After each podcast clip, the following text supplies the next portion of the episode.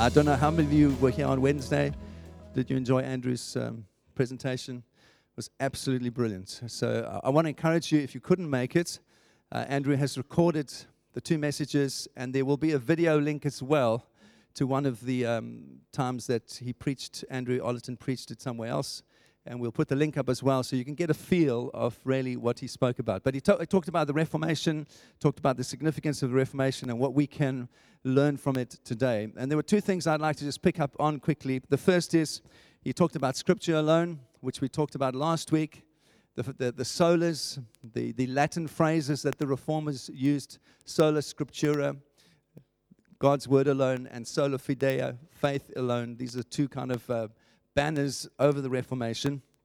And so I would like to, as much as possible this morning, go back to the scripture to give us an idea of how we can think about money. All right? And I'm aware that uh, often money can be controversial.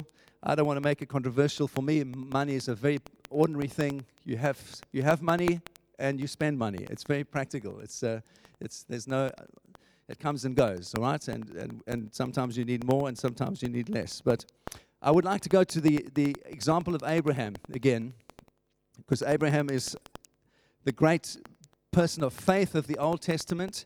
He is the person that Paul uses most to talk about what faith looks like and what faith means to us, that we are saved by faith.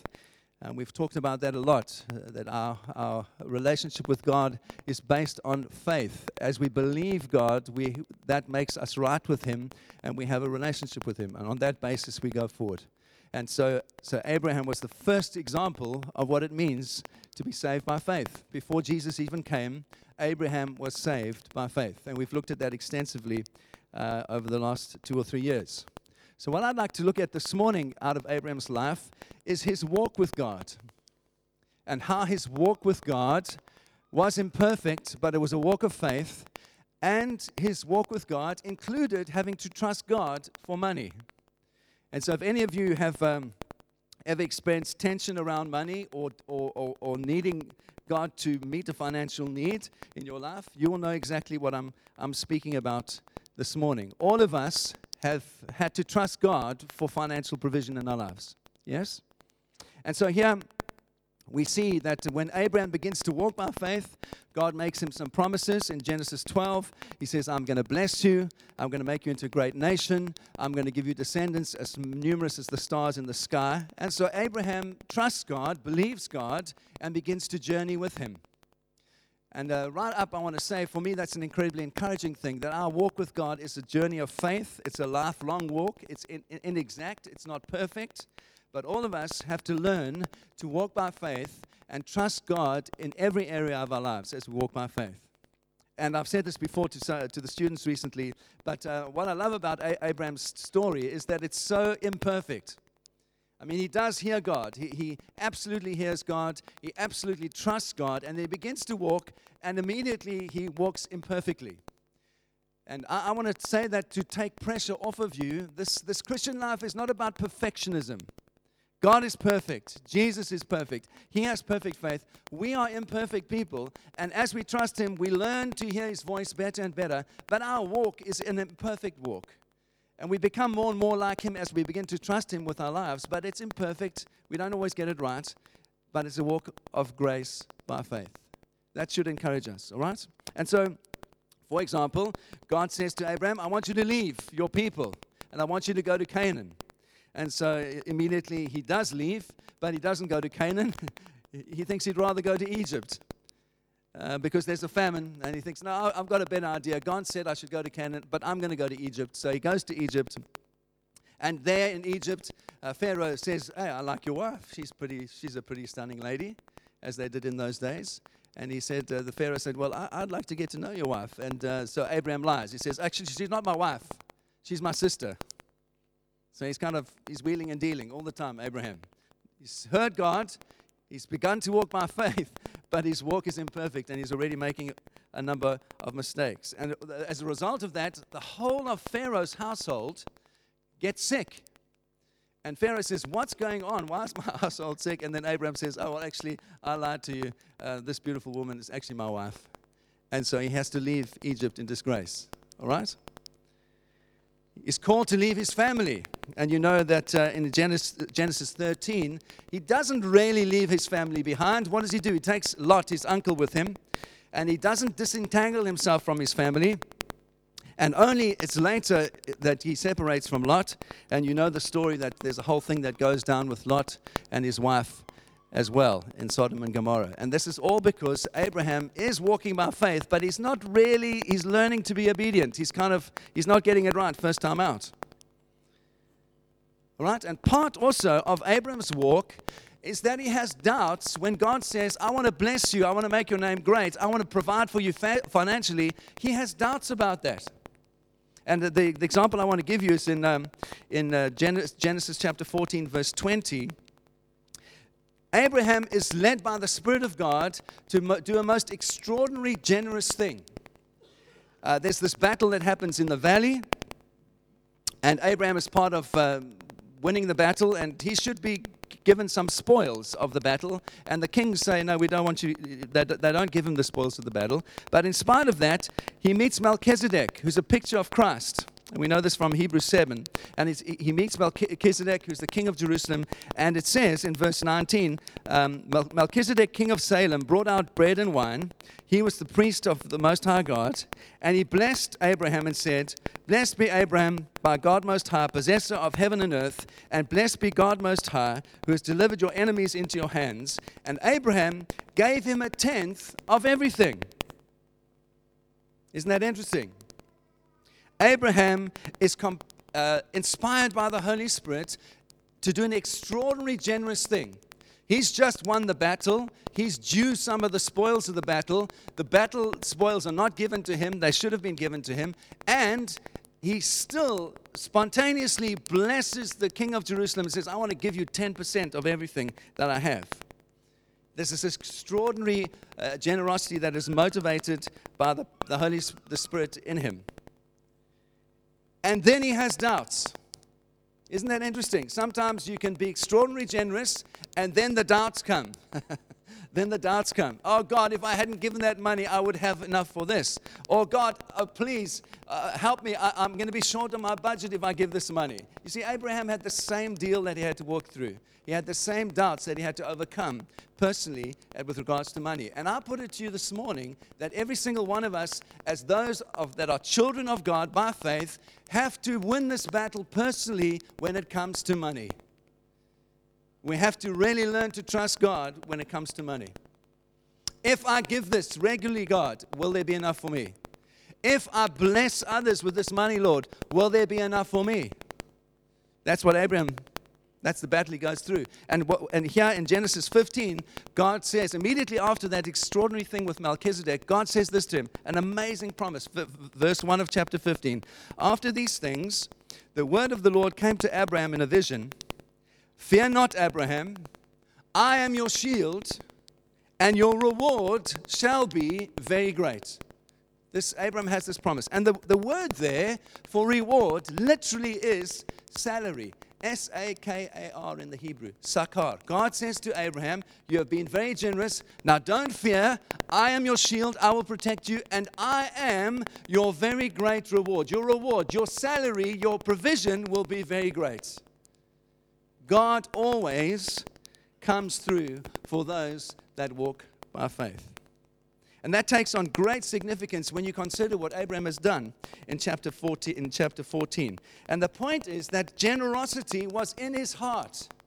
Generosity was there because he understood his walk with God was by faith. This is before the law. Whenever we speak about money and you speak about a tenth, people automatically associate it with legalism They associate it with the Old Testament. And basically, what Abraham is being told here by the Lord is I am your salary. Don't worry about being generous. I will provide for you. Don't shrink back out of fear. Give and be generous, and I will provide for you. And I want to say to you, every single one of you, that as we think about biblical generosity, of aligning our, our lives around what the Bible says, I want to say with confidence over every single one of your lives, as you walk by faith, as you sow generously into God's kingdom, He will provide for you in every area of your life. I, you know, those of you that know me, I am not a faith prosperity kind of guy. But I do know this. I do know that God has blessed me and provided for me in every area of my life as I followed Him for the last 35 years. And I can say that with absolute confidence. I've told you some stories when we arrived, when we planted this church. We, uh, at the end of our first six months here, we were short of 500 pounds. We didn't have the money. We were, I was doing some work. I was doing what I could to provide for my family. And uh, through the, literally at the end of the week, we had to pay our bills. We didn't have any, we, we prayed, Lord, please bless us, provide for us. I came down on the Friday morning, and on Thursday night, someone had put an envelope through my door with 500 pounds exactly. I don't know to this day who that was. I don't know. God provided for us. You know what we went through with Matthew, our son, with the brain tumor. 25,000 pounds out of the blue, God blessed us with in the midst of that struggle as a family just to get through. God always provides for his children. God always provides for those that trust by faith. I want to encourage you don't let your, your circumstances dictate your generosity. Trust God and be generous for his kingdom's sake. And I, as we talk about uh, these goals that we have, I want to just say this. I think something of the language that we use in terms of, of giving in, our, in, in church life is unhelpful. Uh, for example, much of the church still uses the word priest to describe the person at the front doing the full time thing. I think that's really unhelpful. I, don't think it's a good thing to talk about priests in that sense. It's clearly an Old Testament word and clearly brings about um, a, uh, separation p- between um, those that do what I do and congregation. I don't think that's that's biblical. I don't think that's New Testament. We are all a kingdom of priests. That's what the New Testament says. Remember what Andy said to us on, on Wednesday in the Roman church? There literally was a, a wall of separation, and the priest would take communion on behalf of the people. The people wouldn't even take communion together.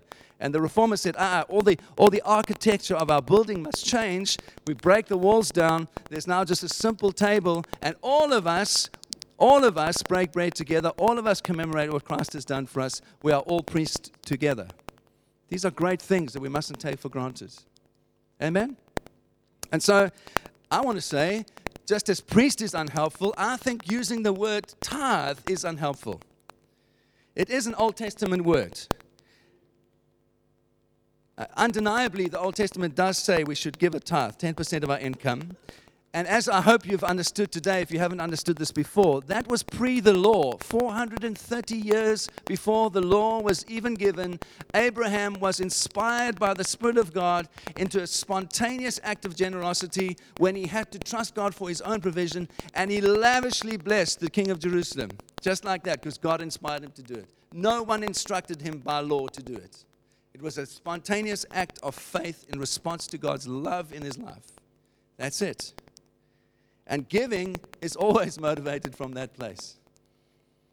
And so in the New Testament, there are, there are many references to money, but it's more about how we should give. It's more about with the attitude that how we should give. And Jesus speaks a lot about money. And uh, clearly, it means that giving was part of Jesus' practice. He regularly gave, and he understood what it was to live a generous lifestyle. And so, inevitably, I've found, as I've led church now for nearly 20, 20 years, the question always comes from um, people in the church and are we expected to tithe? Must we really give 10% of our income? Aren't we under grace? And I, I want to say to you uh, this morning, strictly speaking, no. But does that mean that we go back on and pay less than 10%? No. This is what the New Testament, I believe, teaches.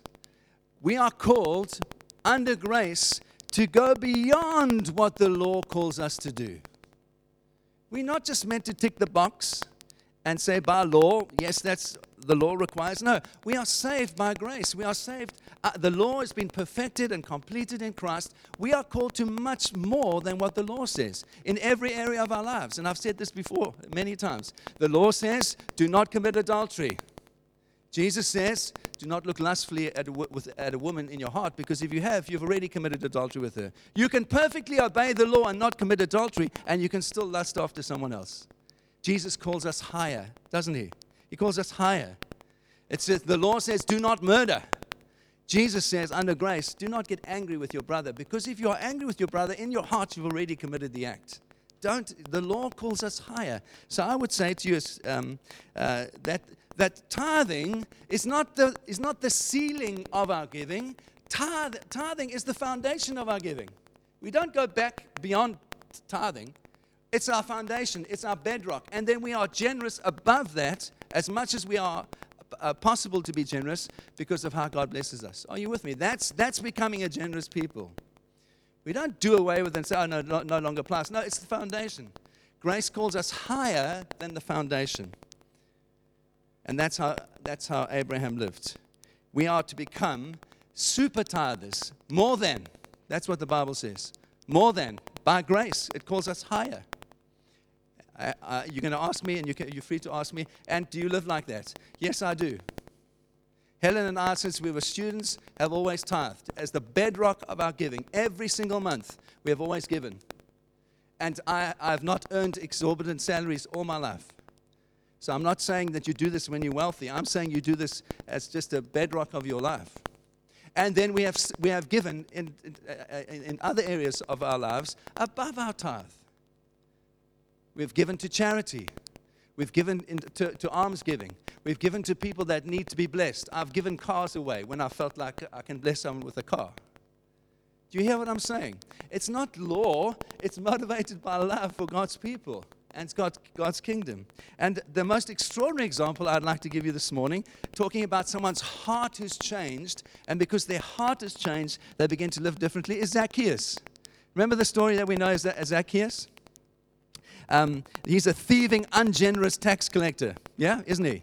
And we know about Zacchaeus. And there's a revelation that Zacchaeus has about the love of God. And immediately he's set free and he understands something profound. And he understands that for him, the issue is his wallet. It's always been his wallet. And out of a place of love and response to Jesus, he does an extraordinary thing and he experiences God's grace and he begins to understand the gospel for himself. Remember, it's not that um, uh, Zacchaeus doesn't invite God, uh, Jesus into his life. It's the other way around. Jesus invites Zacchaeus into his life. He begins to understand the gospel's got nothing to do with him. It's got to do with Jesus. Jesus says to him, I want to come out of all the people, I want to come to your house today. Doesn't he? He, he, Jesus invites himself into Zacchaeus' life. He says, I want to change you and I transform you. I don't want to go to anyone else's house, I want to go to yours. And so, as he begins to realize that, his whole understanding of grace begins to change. He understands he doesn't deserve to be chosen.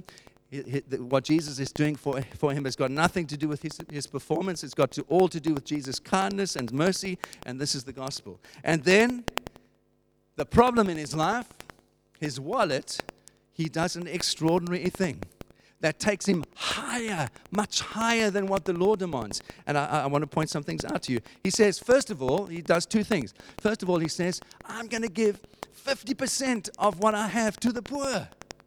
Half of what I have to the poor. That's way beyond what the law demanded.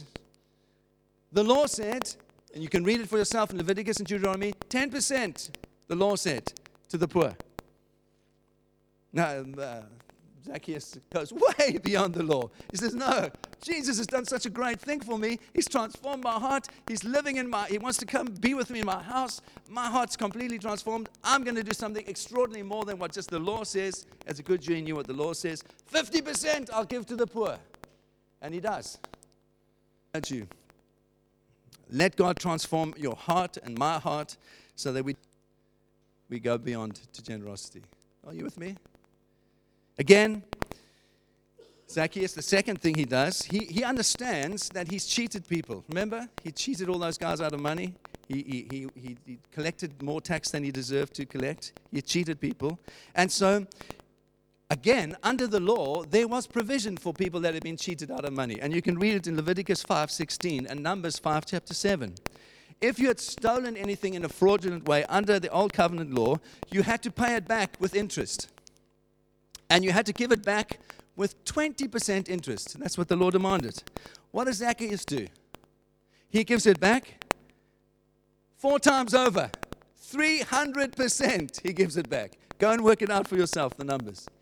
He doesn't just that he understands that the problem for him always been a lack of trust around money, always 300% he gives back to anyone who's cheated. Does that, does that mean it? So, for all of us, how we view our, our, our, marriages, our parenting, how we view sex, how we view power. How, all right? And so the key issue for me, for all of us, for me as well, um, is learning to see by faith that God is our provider in every area. That God was still his provider. Like Zacchaeus, and he was able to let it affect his wallet. And then the third one in like less than half an hour. The, the other, you know the story well. There's revival. I mean, every one of us would want to be in a church like this. There are people, and there's a sense of revival and just spontaneous stuff happening, all that's shown us in terms of Ananias and Sapphira. And, and, and why God is so severe with them. they were wanting to be seen by the people as being extraordinarily generous. Now, I don't know how that works because for me, that just before I've got a friend, Finney, who lives in Sydney at the moment, and he said, We should all print t shirts. I like that. In other words, I was honest. I gave honestly. I survived. I'm actually doing what I say I believe. Are you with me? So I'm not pointing fingers at you. This is an issue for me every single time, every month. We have to go through the same thing. We look at our budget, say, Jesus, if we give this, we're going to be short there. And we trust God to provide for us. And He is faithful, always has been. So I want to encourage you with that. So I do want to just make one final comment. Uh, what, what I would like to try and help us to do is align our lives around biblical giving, not charitable giving. Understand there's a difference? Biblical giving. If we say we want to be people of the word as a church, then we must align our worldview of how we view finances around what the Bible says. And the Bible says we are to give as a basis in our lives the basis of 10% as much as we can, generos, generosity above that, into God's kingdom so that his kingdom can prosper. Yes? Now, if you like me, I like to watch nature programs and whatever. And it uh, must be the particular time of day that I watch television, whatever. But every time we watch television, there's always an appeal by World Vision or the Tigers of Sumatra or an infinite variety of five pounds five pounds a month and you can completely transform someone's life but what i am saying is if you start to divide up your giving and say i'll give kingdom what does it do? All it does it makes local churches weaker and weaker and i'm asking you be wise in terms of how you respond to appeals. The bulk of our giving goes into the kingdom of god and it should go through the local church one of the reasons is no money. People are giving into so many different areas. We need to, and let that not be true of our local church. Let, let us encourage each other to. For all of this, I'm saying, Abraham, our great example of faith, he wondered at this thing. Every time God promises something to Abraham, on those promises, he is tested and he has to learn to walk by faith. What about? he can't have children. He's like going, how does that work? And he has to trust God. God says, I'm going to give you a land. He's always saying, Well, God, where's the land? I, I, you know, he's, he's trying to, he has to trust, and he has to trust God for his finances. God says, I'm going to bless you. I'm going to make you to provide. Don't see it. Every area of promise in your life that God has promised you, you can every single month. Every single uh, trusting healing for my son, trusting blessing for our month. So do you. That's what it means to walk by faith. Yeah? And a good father, uh, the scripture says, the good father is not going to offer us a stone when he's promised. My point is, Abraham has this amazing covenant with God. God has made the promise before Abraham even learns obedience. Do you notice that?